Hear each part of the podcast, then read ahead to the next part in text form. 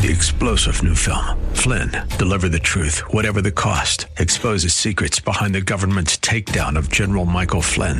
Flynn knew what the intel world had been up to. He ordered the first audit of the use of contractors. This set off alarm bells. He told the truth. He was the most dangerous person for Donald Trump to hire. They had to get rid of Flynn. Flynn, deliver the truth, whatever the cost. Available now. Watch it today. Go to salemnow.com. Salemnow.com. The Bruce Hooley Show podcast is brought to you by HemisphereCoffeeRoasters.com. Creating jobs and restoring dignity one cup at a time. Good coffee doing good. Learn more at HemisphereCoffeeRoasters.com.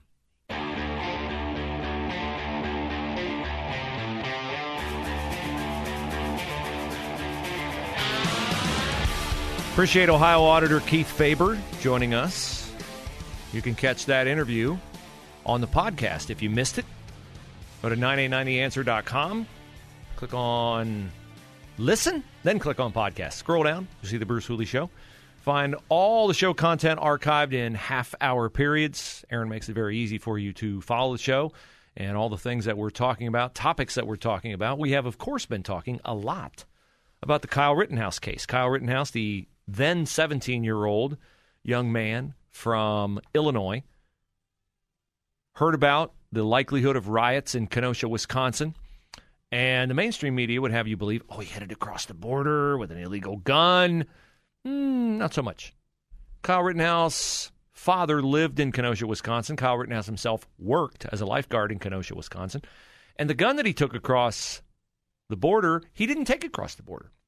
It was stored at his father's house in Kenosha, Wisconsin, and it was not an illegal long gun. It was a legal gun. That weapons charge against Kyle Rittenhouse has been dropped in his case. So he's accused of murder, two counts, and probably felonious assault or something else. He shot two guys who were trying to hurt him, harm him. He was under the impression they were trying, one of them, to kill him.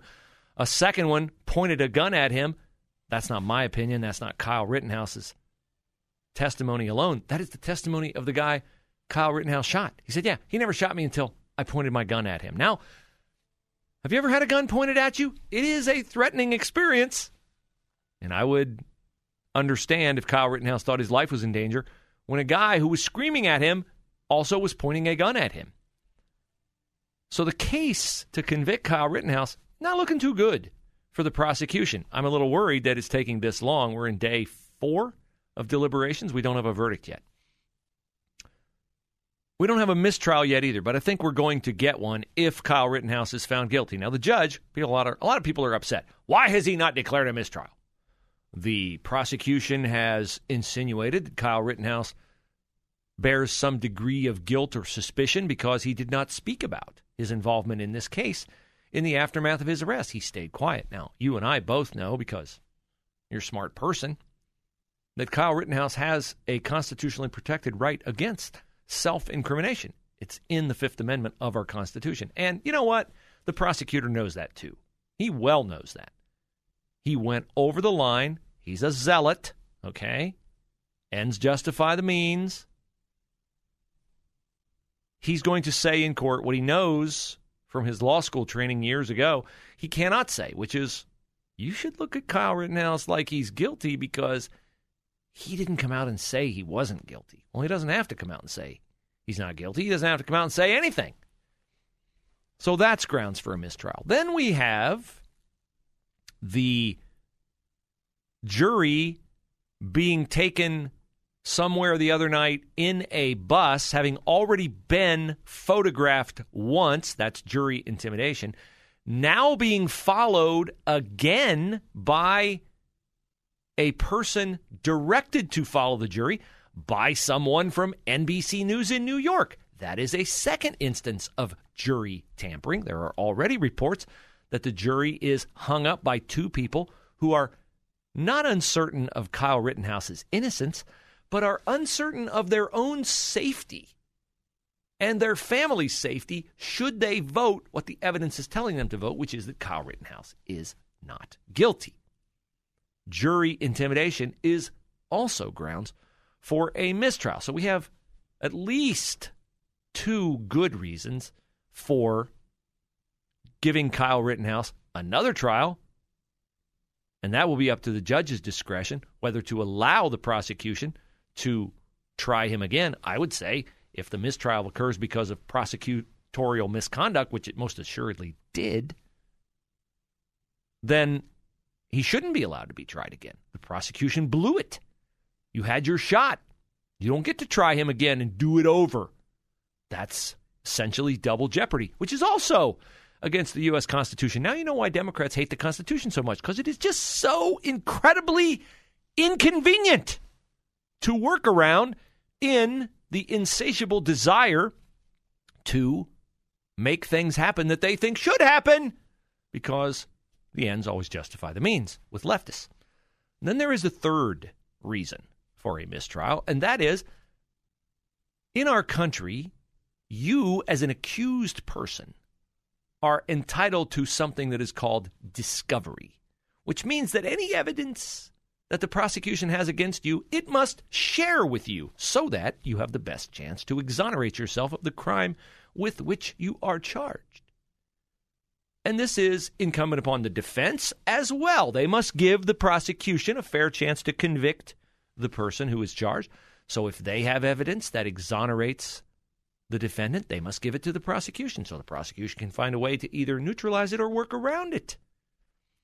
And if the prosecution has something, like let's say, just pulling a wild example out of the clear blue sky, video evidence of the crime itself, the prosecution is required by law to give that video to the defense. And they are required to give that video to the defense in the exact same form which they are accessing, which means that if they have a high def video from a drone of the supposed alleged crimes that night of Kyle Rittenhouse, and they're going to use it in their prosecution of Kyle Rittenhouse, they must also give that same exact video to Kyle Rittenhouse's defense. But that did not happen in this case. That did not happen in this case. There was a drone video that the defense did not have. And they did not have it because the prosecution had it. And, oh, whoops. We didn't know when we sent that to you in email that the video would be compressed. Have you ever tried to send an audio file or a video file on email, almost all of them will exceed on Google, I think it's 25 megabytes.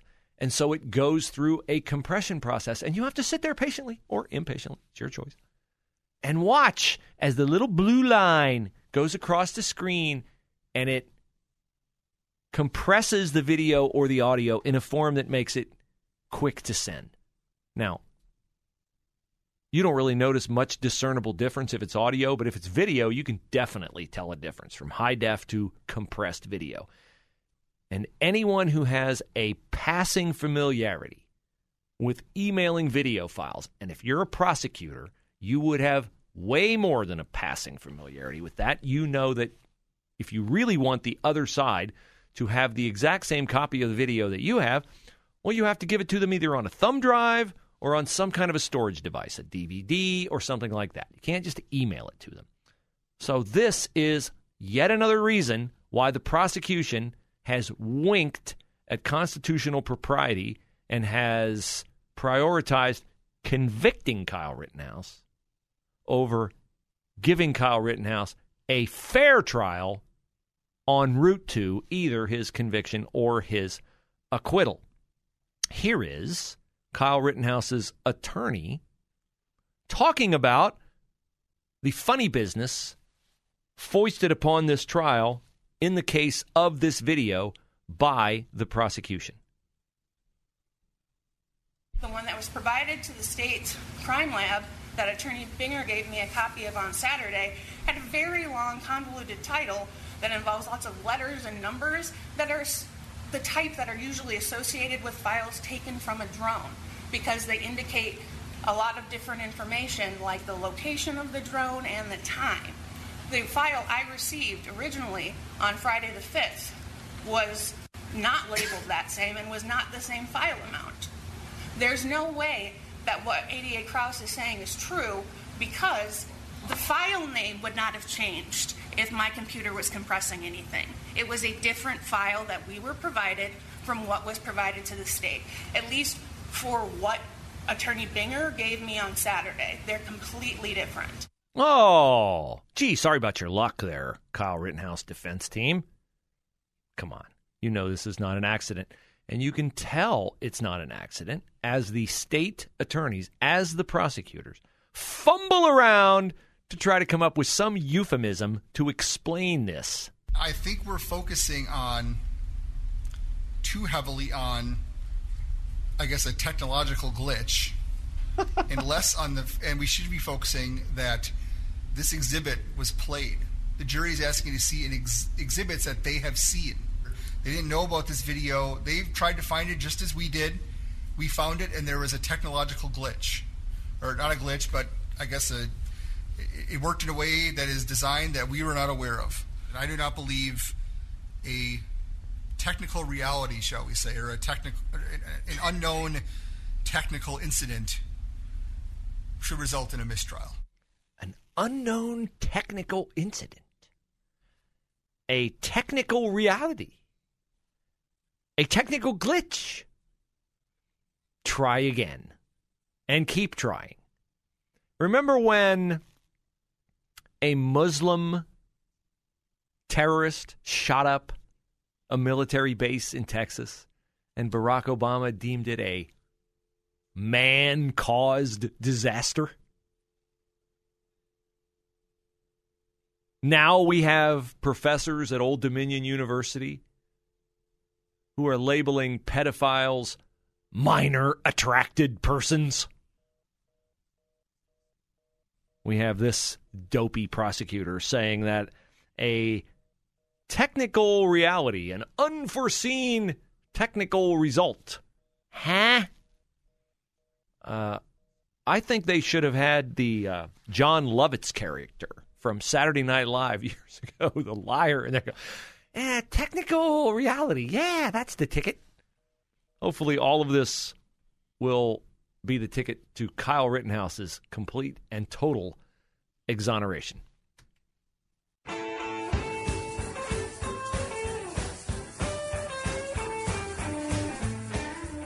So I sense there's a tendency to relax now. We've had our school board elections November. We were blessed to have many of you listen to our recommendations. We got 8 of the 13 candidates that I recommended on boards. They will take office in January. That's really important. I mourn for the people in the Olentangy district. Um, the two really good moms who were running and would have done a phenomenal job. Well, they didn't win. And they didn't win because teachers' unions are powerful in that district, and there's a lot of wokeism in that district. But in Arlington, I have hope. In Dublin, I have hope. In Hilliard, I have hope. Southwestern and Jonathan Alder, I have hope. We cannot relax because bad things continue to happen. I know the Justice Department wants you to think, oh, no, no, no, no, we wouldn't use the Patriot Act. Oh, pish posh. No, no. Well, here's what's happening in Texas. Now, you say, what, Texas? Wait a minute. Like, Texas is one of the good places, Bruce. Texas, Florida. This kind of stuff doesn't happen in Texas. No, it's happening in Round Rock, Texas suburb of Austin, Texas. A father, a former Army captain. His name is Dustin Clark. He went to a school board meeting and he pointed out to the board that it is illegal for them to pass a tax increase when parents and the public were arbitrarily locked out of the meeting. So he went there and said, hey, you decided to put a tax levy on the ballot. You're not allowed to do that unless there are people here who can give you their input. It's the law. Okay, so hang on to your image of Dustin there, the army captain who's, you know, really a danger, insisting on the school board follow the law. In the second school board, Jeremy Story. Watch out for him. He's a pastor and a father of seven. He brought evidence before the board that an assault by the superintendent against a mistress had been covered up, and the board was not disciplining the superintendent, whose name is Hafid Aziz. Hmm, Aziz. Jeremy Story probably practicing some kind of phobic response there, uh, wanting a leader of the school district to not assault a mistress. So there's Jeremy Story, your minister, father of seven. There's Dustin Clark, father and retired Army captain, uh, resting at home after going to the school board meeting and knock on the door. Both men were arrested on charges of disorderly conduct with intent to disrupt a meeting. And both men spent the night in the Williamson County Jail. For going to a school board meeting reporting in former Army Captain Dustin Clark's case an apparently illegal act by the board, putting a levy on the ballot without input from the public. And in the second case, the kind of behavior by a school superintendent that I would certainly find outside the bounds of an effective leader, but it's not a crime by a pastor to go before the board and say, hey, this superintendent, he may have committed a crime. Not the immorality of having a mistress, but the assault on the mistress. Would that not be relevant information to a board that its superintendent had committed assault against any woman, let alone a woman who was not his wife, in which he was engaged in a relationship that is typically, although not so much anymore, frowned upon by society. So both these men, for their trouble, got to spend a night in jail. Now you say, wait a minute, Bruce, aren't we in the middle of a pandemic still? Like, aren't we supposed to be keeping people out of jails if we can at all keep them out of jails? I mean, if they're not a threat to society. And I would say that a former Army captain father and a pastor, father of seven, probably aren't going to wage any kind of social unrest on their own if they're left to be at home with their family. Wouldn't that be a better use of, say, a bench warrant for their own safety and for the safety of those other prisoners in the Williamson County Jail? Well, I would think so, and you would think so. But in this case, a special allowance was made for both men to be arrested, handcuffed, and put in custody overnight. I will leave it to you to determine whether you think those two men were treated fairly. But this kind of thing is not isolated. It is not a one off. It is not something that could never happen here. It is a tool there to be used by the left, by the zealots, to bring a chilling effect and discourage more people from coming forward and talking about things that they see in their system that are either completely illegal, inappropriate, questionable. That is your right. There are people on boards and in unions and in elected office and appointed office who do not want you to exercise that right and will not stop at very much, if anything, in order to keep you from exercising that right. So that is why I say I know the election's over. I know we don't have another one until the fall of 2022. I know you tend to think you've done all that you can do, but here's the thing these things will continue to happen if they are allowed to happen in the dark. You cannot prevent them from happening just by going to meetings, but the mere fact that you are going, that you are paying attention, that you are awake is a powerful deterrent to superintendents like Paul Imhoff in Upper Arlington, who cares nothing about the heartfelt pleas of a high school female student saying these bathrooms with no gender designation are miserable for us on all kinds of levels. He's not going to pay attention to her. But you have to go and support her and speak at those kinds of meetings. Three star general Michael J. Flynn, head of the Pentagon Intelligence Agency, knew all the government's dirty secrets. He was one of the most respected generals in the military. Flynn knew what the intel world had been up to, he understood its funding. He ordered the first audit of the use of contractors. This set off alarm bells. The explosive new documentary, Flynn, Deliver the Truth, Whatever the Cost, uncovers the facts behind this scandal. Flynn told the truth. He was the most dangerous person for Donald Trump to hire. I find out the worst enemy that I'm going to face in my life is right here in America. They took my assessment and they wanted me to change it. And I was like, I'm not changing it. They had to get rid of Flynn. With in depth interviews, archival footage, and never before seen personal records of the man behind the headlines. I just felt like I was drowning. Flynn, deliver the truth, whatever the cost. Available now. Watch it today. Go to salemnow.com. Salemnow.com.